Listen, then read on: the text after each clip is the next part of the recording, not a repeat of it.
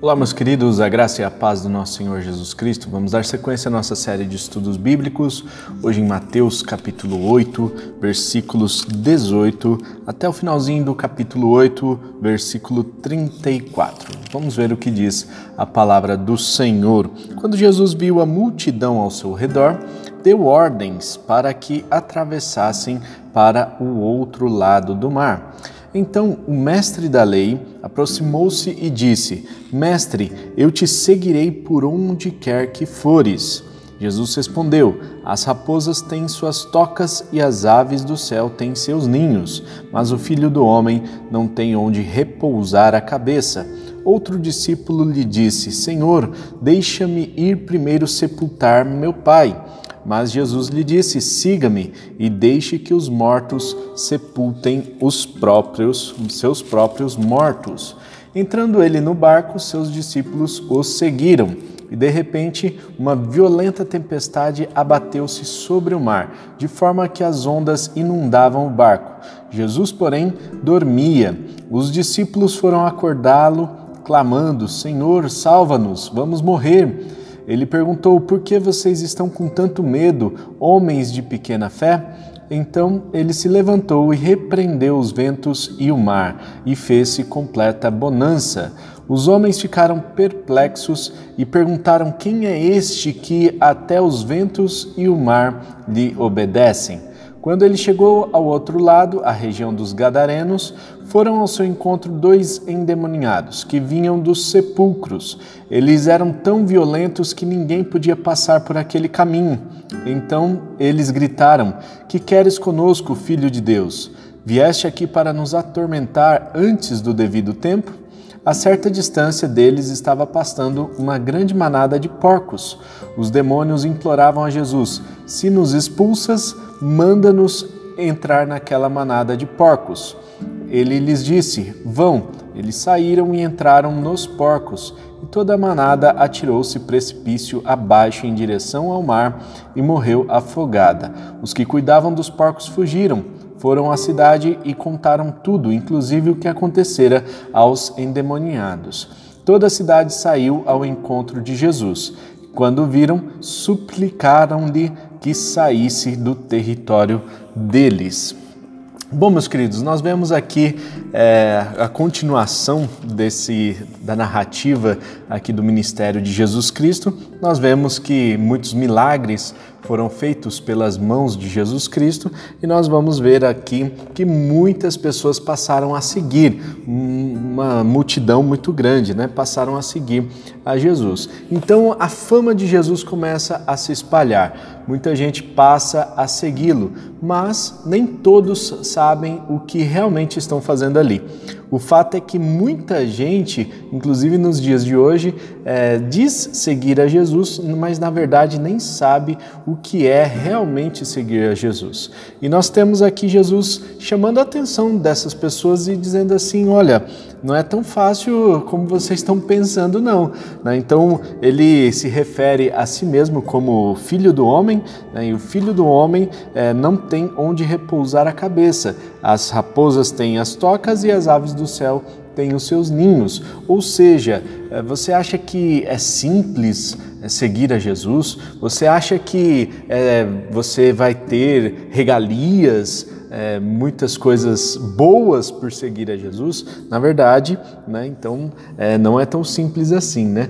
E um dos, dos discípulos que estavam ali querendo se candidatar a esse, essa vaga de discípulo mais próximo de Jesus, até chegou a dizer: Senhor, é, deixa que deixa eu sepultar o, o meu pai para depois te seguir. Né? E Jesus diz claramente aqui: deixe que os mortos sepultem os seus próprios mortos. E essa frase tem trazido confusão aí. Muita gente fala assim: poxa, é, por que, que Jesus é, pediu para que ele o pai estava morrendo lá de repente, né, e pediu para que ele é, deixasse o pai lá para depois é, seguir a Jesus. Na verdade, a tradição nos, nos dá essa informação de que ah, esse homem, na verdade, o pai não estava a ponto de morrer, não estava na, ao leito da morte, nada disso. Na verdade, ele queria dizer o seguinte: eu preciso cuidar das coisas do meu pai e depois que meu pai partir, eu vou é, seguir ao, ao, Senhor. E Jesus diz: deixe que os mortos, no sentido dos mortos espirituais, aqueles que são mortos espirituais, que cuidem dos seus próprios mortos. Então, aqueles que é, não, não, não querem seguir a Jesus, é, deixa que eles cuidem dos seus mortos, né? daqueles que também não seguem. Né? Então, um morto cuida do outro aqui, né? um morto espiritual cuida do outro que é, vai morrer fisicamente. E uma coisa importante é que Jesus quis dizer para esse candidato a discípulo, né? é melhor pregar o evangelho e dar vida aos mortos espirituais do que é, esperar a morte espiritual do pai para apenas sepultá-lo. Né? Então é mais importante você levar a vida àquelas pessoas que estão mortas espiritualmente do que apenas esperar a morte de um ente querido. Né? Nós vemos que Jesus estava uh, formando ali um grupo de discípulos e nessa hora ele começa a fazer aqui uma peneirada, né, para que nem porque ele sabia que nem todos estavam dispostos realmente a seguir Jesus. As multidões têm esse grande problema, né? Tem gente que está ali, mas nem sabe é, o que está fazendo, né? Logo após essa narrativa, nós temos o episódio da tempestade que foi que eles passaram ali, né, Jesus junto com os seus discípulos no Mar da Galileia. O Mar da Galileia tem aproximadamente 13 quilômetros por, por 19, 20 quilômetros de, de largura né, e comprimento. Então não é um, um, um, mar muito grande, né? é um lago na verdade, e algumas tempestades se formavam no meio desse lago. Né? E é, uma dessas tempestades foi que Jesus enfrentou junto com seus discípulos e Jesus estava apenas descansando enquanto os discípulos estavam apavorados, com medo durante essa tempestade. O que o Mestre esperava que os seus discípulos fizessem? O mesmo que ele estava fazendo, descansassem. Afinal, Jesus disse que eles chegariam do outro lado. Né? Então, é, lá em Marcos, no capítulo 4, nós vemos né, Jesus falando: é, vamos passar para o outro lado. Então, nós temos que entender que o Mestre estava descansando, o Mestre estava em paz, porque ele estava confiante de que aquela tempestade não provocaria nenhum dano àqueles que estavam no barco. Por isso, ele estava dormindo e ele gostaria que os seus discípulos fizessem o mesmo. E isso traz uma lição muito importante para a gente. Enquanto nós estamos passando por tempestades, momentos difíceis na nossa vida, nós precisamos entender qual é a, a, atitude de Cristo no meio disso tudo. O que Jesus quer que a gente faça no meio da tempestade. De repente, Ele está nos ensinando que nós precisamos apenas descansar, apenas confiar, apenas entregar a, a Ele todo o controle é, da vida. Afinal, Ele tem o controle de, de, de toda a tempestade, né? de todos os ventos e até do mar. Mas é interessante ver que Jesus chama os seus discípulos de homens de pequena fé, um contraste muito grande com aquele centurião, que era um gentil, que era alguém que é, era estrangeiro, de longe, é, vem e demonstra grande fé. Esses homens aqui que estavam próximos a Jesus demonstram que são homens de pequena fé. Vejam só, a proximidade de Jesus não determina o tamanho da nossa fé. Né? Então, viver ali, experimentar os milagres e tudo mais, não determina o tamanho da nossa fé. O que determina a nossa fé, o tamanho da nossa fé, é realmente algo que nós vivemos no nosso interior. E por último, nós vemos o episódio de, da cura desses dois endemoniados lá de é, Gadara, né, região dos Gadarenos. E nós vemos que esses dois endemoniados estavam causando um problema muito sério na comunidade, porque as pessoas não conseguiam nem passar por aquela região.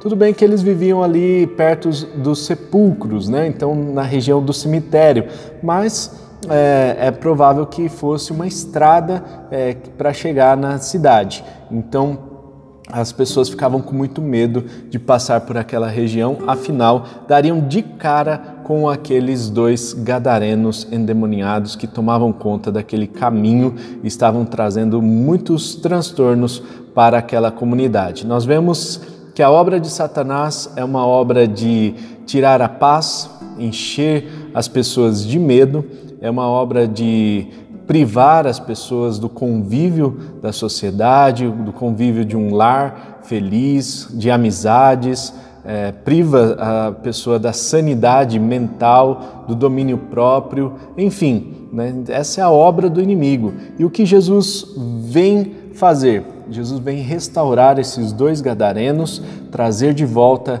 a esses dois indivíduos a sanidade, o relacionamento com a família. Eles vão poder então ter de volta é, as amizades e o relacionamento com a comunidade.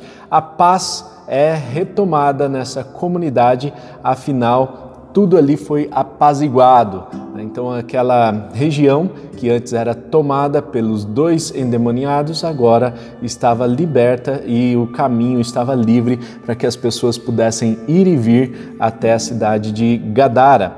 E nós vemos também que Jesus ele vai até esses dois endemoniados depois de enfrentar a tempestade. E assim é a graça de Deus, que atravessa barreiras para alcançar aquele que estava perdido, né? E nós vemos que os demônios imploram aqui para serem expulsos e, e, entrarem nas manadas de porcos ali, né? E muita gente fala assim, pô, coitados do, do, dos proprietários dos porcos, né? É, muita gente acaba invertendo o, o, valor da coisa aqui, né? E é importante que a gente traga o real valor das pessoas que precisam ser libertas. Né? Então Jesus vem para é, para libertar essas pessoas e para trazer uma mensagem muito importante, que as pessoas são mais importantes do que os porcos. Né? Então, muita gente fica com pena dos animais e não tem pena do ser humano. Né? Então, os valores estão uh, se invertendo. Né?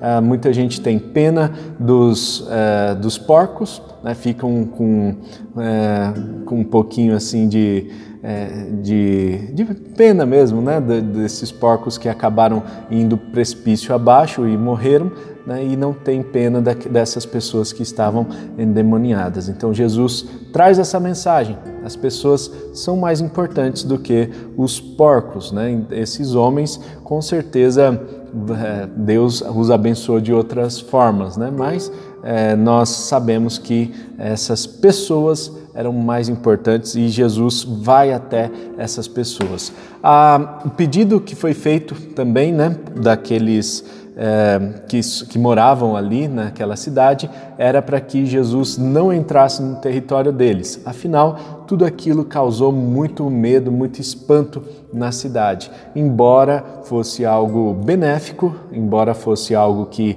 é, estava trazendo paz para a comunidade, eles ainda não estavam entendendo tudo o que estava acontecendo e por isso eles pedem para que Jesus não entre naquele território. Vejam só que mesmo quando Jesus faz ali boas coisas, em alguns lugares eles, uh, ele não é bem quisto. Né? Assim também, nós que somos discípulos, em alguns lugares nós não seremos bem-vindos, mesmo fazendo bem, mesmo uh, levando a palavra e mesmo trazendo as boas novas do Evangelho para essas pessoas.